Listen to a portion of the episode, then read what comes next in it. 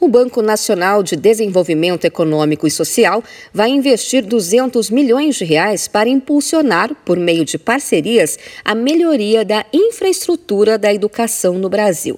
Nesta segunda-feira, o B N D E S apresentou as ações em iniciativas da educação básica, etapa que vai da educação infantil até o ensino médio, quanto para a qualificação profissional.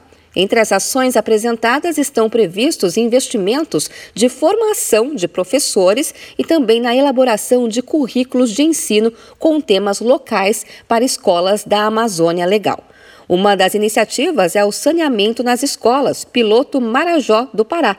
A intenção é que sejam beneficiadas com tecnologias de saneamento quatrocentas e sessenta escolas municipais que atendem a cerca de treze mil estudantes.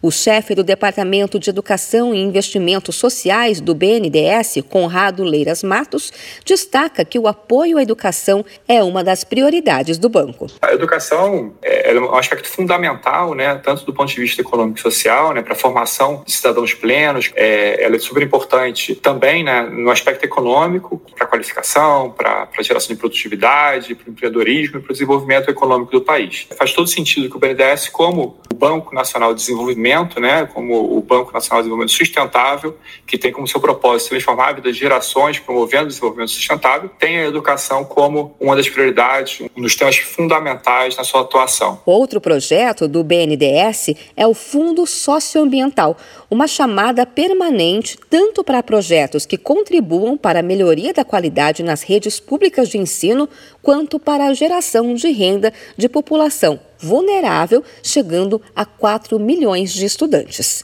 De São Paulo, Luciana Iori.